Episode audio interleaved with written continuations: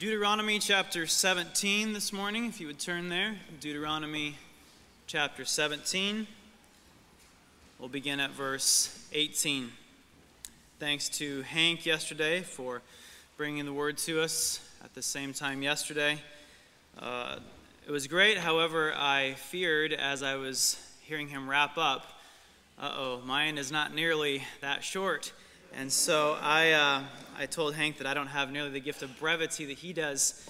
And I was telling that same story to Kathy Self, and she uh, told me that Hank didn't use all his time, so I get extra time today. so thank you, Kathy, for authorizing me to use extra time this morning. Deuteronomy 17, starting at verse 18.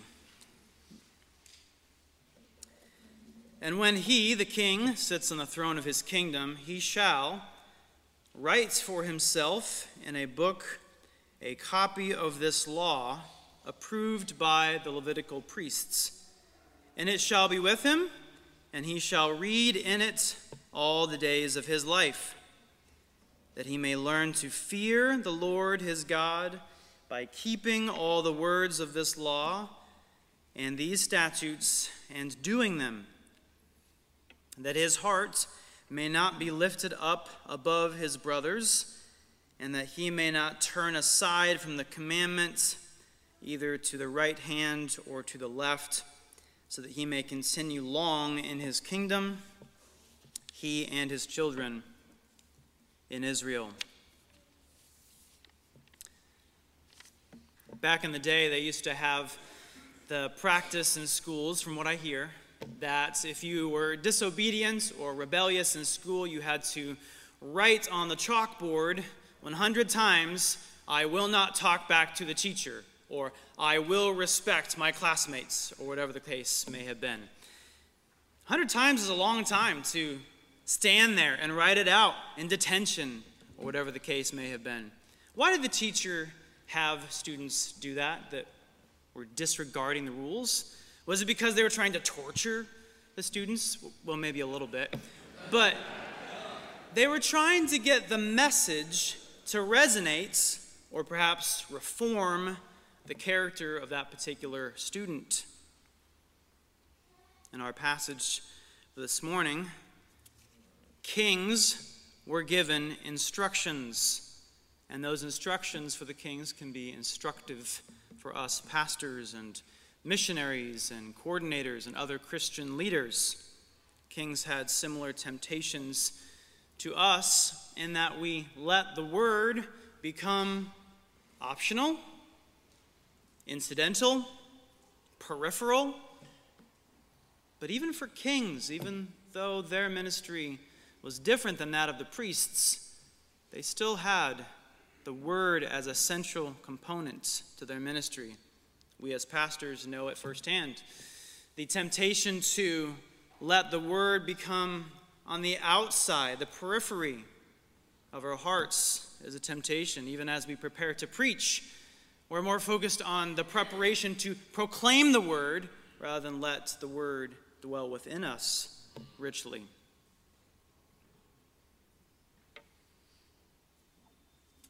What did kings do all day? Back then? Did they sit around waiting for women to come to him and say, which baby is whose? No, they were given instructions. They were to rule wisely according to God's law and not their own whims. But as you see in this passage, it anticipates a human king. And maybe the question arose in your mind, like it did in mine when I was preparing. What I thought Israel was supposed to have a theocracy and they're not supposed to have a human king. But no, it's the right kind of human king that Israel was supposed to have. God, through Moses, instructed that Israel was to have a human king. And even when you go back further into the Old Testament, for instance, Abraham and Sarah talked about a line of kings. Jacob prophesied about a messianic king from Judah's line. This was God's plan all along, but the king was supposed to do certain things. And I don't think it's a stretch for us to say that if a king should lead his nation in a certain way, this human king, then we as human pastors and missionaries should our lead our flocks in similar ways with the centrality of the word. Pastors, to use New Testament language, should lead their flocks with the word. That's why Titus, Paul says to Titus, an overseer must be, and he lists out a whole bunch of different things as God's steward, holding firmly to the faithful message as it has been taught. Or Paul once again to 2 Timothy 1. Hold on to the pattern of sound teaching that you have heard from me with the faith and love that are in Christ Jesus. Brothers, pastors, we must lead with the word because it is God's word that changes our lives and the lives of those who hear us. So, from this passage, we're going to look at five characteristics which help us to make the word essential. The word must be these things to us in order to be essential. God's word has been given to us. We have to make it as essential as God planned for it to be. First of all, the word must be personal. We see this at the end of verse 18. Write for himself. This king should write for himself, in his own hand, we assume, in a book, a copy of this law approved by the Levitical priests. In that day and, a, day, day and age, it was not common to have multiple copies of scriptures, as you can imagine. I'll air my dirty laundry here, and uh, this, this isn't really dirty laundry, but I have in my office, as I counted, 45 different hard copies of Scripture. And I was like, wow, I am so blessed, and yet probably also selfish because I don't need that many Bibles at the same time. And maybe you have similar in your possession as well. He was to write for himself because they were not common.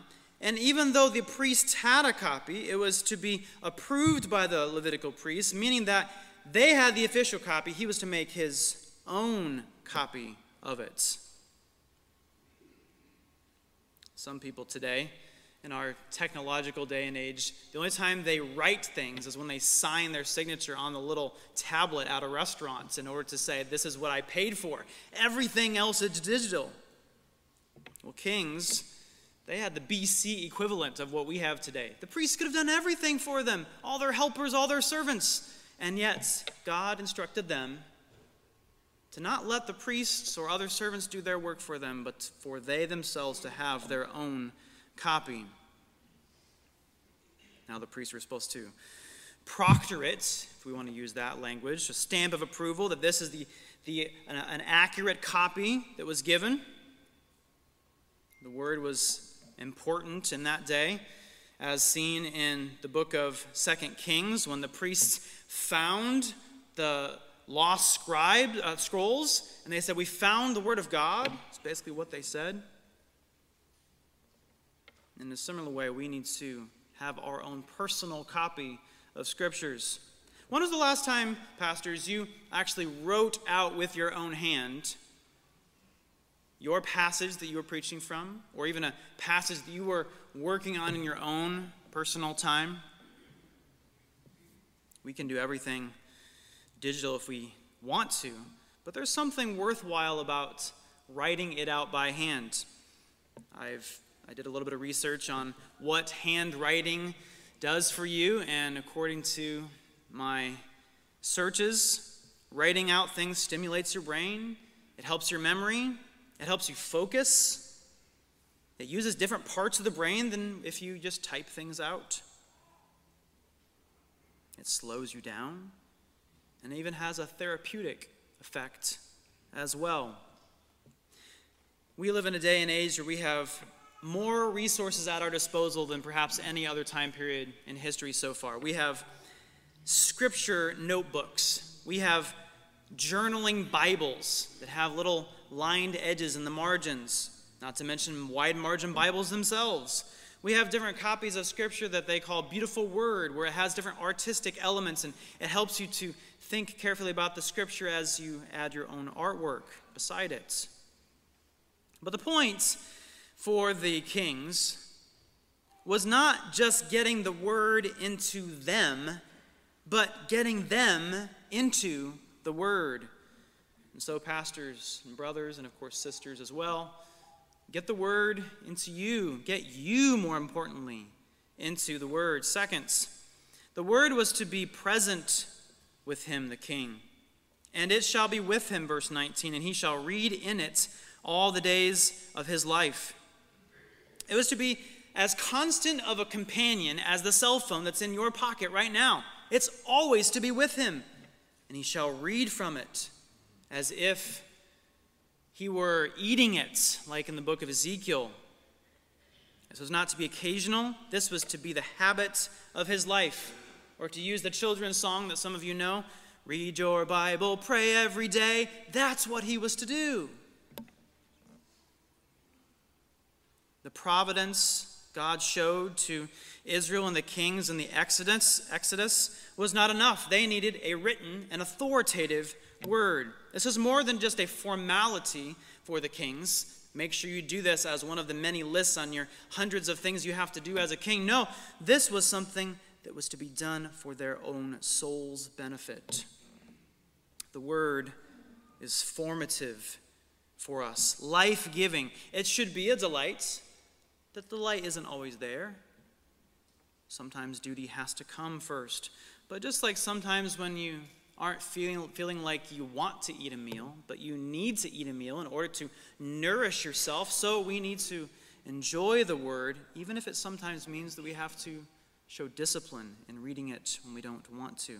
There's no other way around it. We just have to read. We can't download it from the Matrix like we can do with Kung Fu or something like that. We have to know the word ourselves. You can't know what to do, what it means, or how to preach and teach it without knowing first what it actually says. Brothers, do people get the impression from you that you read more theology books than you read the book about the theos? Always be a learner of the scriptures. We must not be believers in the pulpit, but atheists in the closet.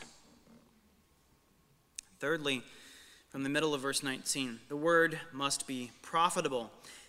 He shall have it with him, read it, so that he may learn to fear the Lord his God by keeping all the words of this law and these statutes and doing them.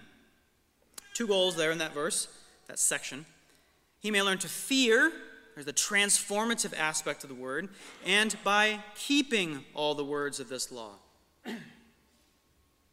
it takes effort to read the word, as you well know, but in doing so, the fear of the Lord is the beginning of knowledge, as Proverbs tells us.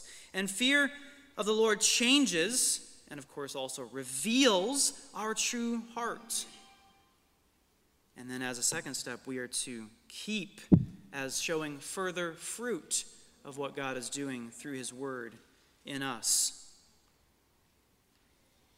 Imagine a, a man who is at his home one night and he hears a, a noise in the dark and so he gets up and he has the weapon beside his bed, some sort of knife or a gun or something like that.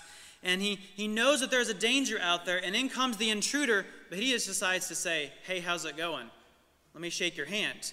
You would think that's ridiculous. You would use the weapon against the intruder. And so to fear the Lord our God means that we must use the weapon that God has given us. Renewing leads to doing, as we know from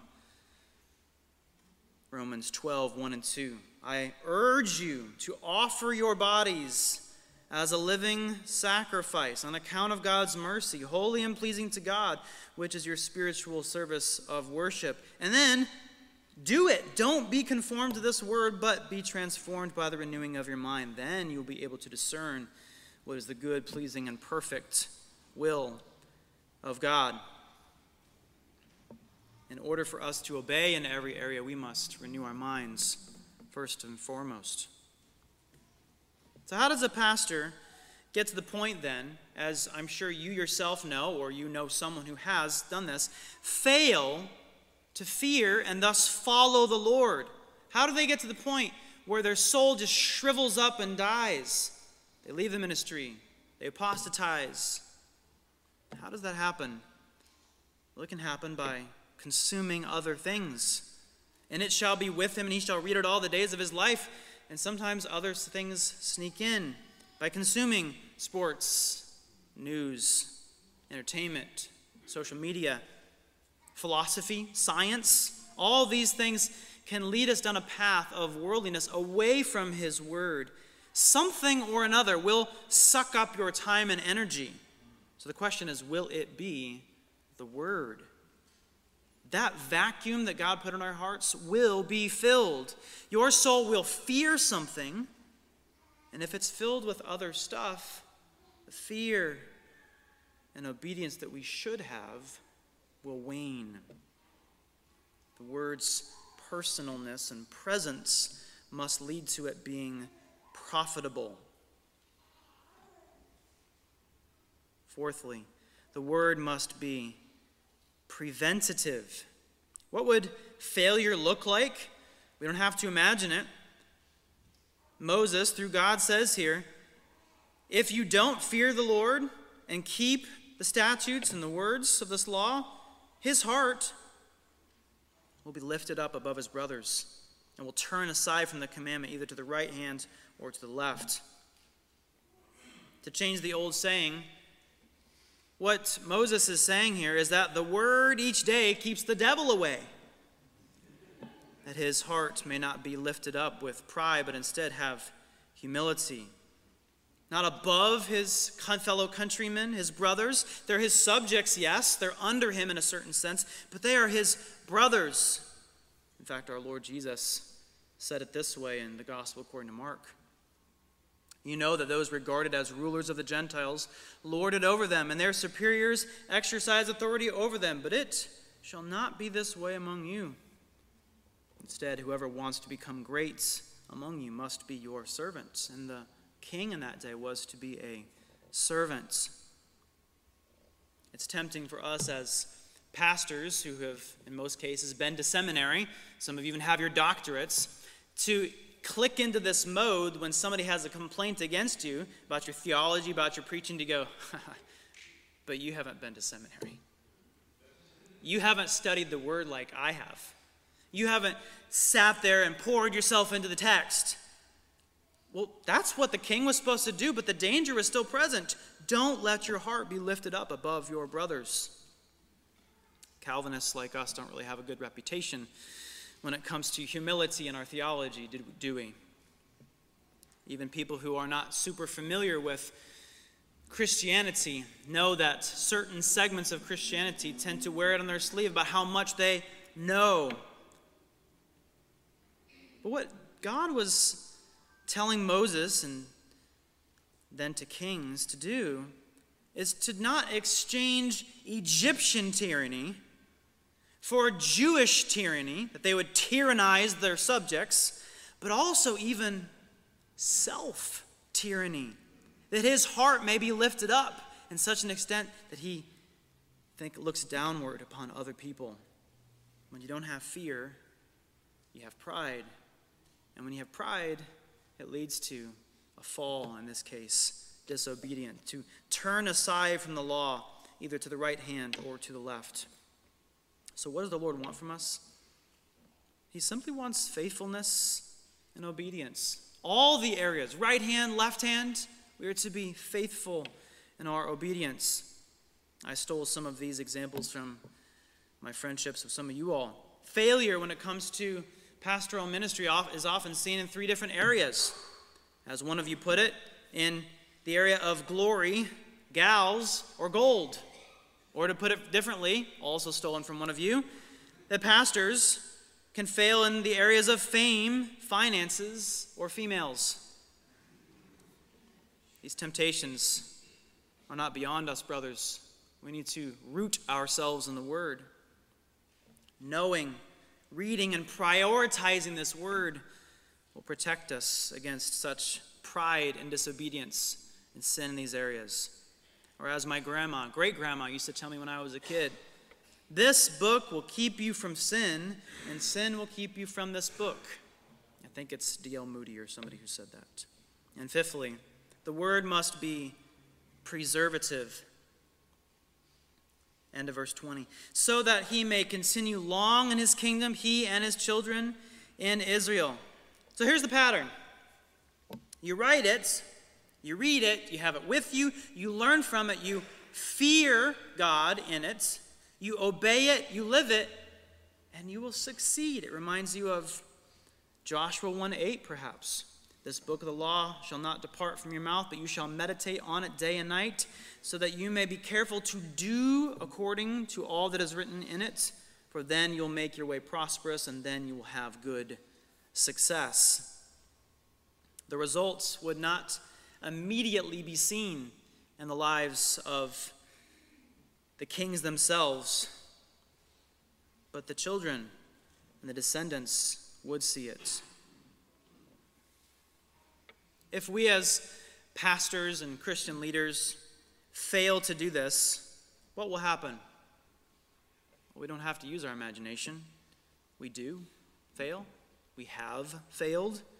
Many fail in ministry. Many, many churches collapse every year due to lack of holiness and lack of walking with God. The name of Christ comes under disrepute because of our failure to walk with God. Or think of the kings. What happened if Israel's kings failed? Well, we don't have to imagine much there either. We know the answer. They, they did fail. In fact, I couldn't find any record of any king actually doing what this passage says. There were a few good kings overall, but they fell short. The Davidic line eventually failed and ended. Personal and kingdom wide disaster was seen. It left them, and thus us, yearning for a king who would do and completely do what this passage says. And Jesus, brothers, did do all of this because no other king, no other pastor can. To him, the word was personal, it was present, it was profitable, it was preventative, and it was preservative. Jesus read his Bible every day. We can be sure of it. Perhaps he wrote out the law in fulfillment of this passage. I can just imagine Mary being confused over in the corner and Jesus, what are you do, what are you doing over there? Oh, I'm writing out the word. And she's like, "Okay, I guess that's fine." He wrote out the word as the future king of Israel. He spoke the very words of scripture even in the face of temptation.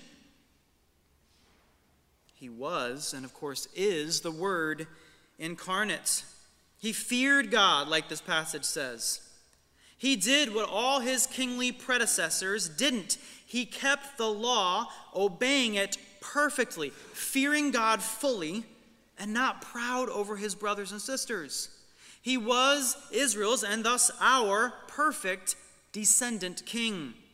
His kingdom truly is forever. He's accomplished this through fulfilling the prophecy about himself, not just to be the king, but the suffering servant the Messiah who died for our sins. He died, was buried, and raised for us who are word ignorers, word wimps, and even word disobeyers at times. It's not only that God's word has been given to us so that we may do what it says, but God's incarnate word has been given to us because he has done what the Word says. He is the Word. And that, brothers and sisters, gives us life in our own Bible reading and in our preaching. Let's pray. Thank you, Father, for your written and incarnate and crucified and risen and coming again word for us. In his name, amen.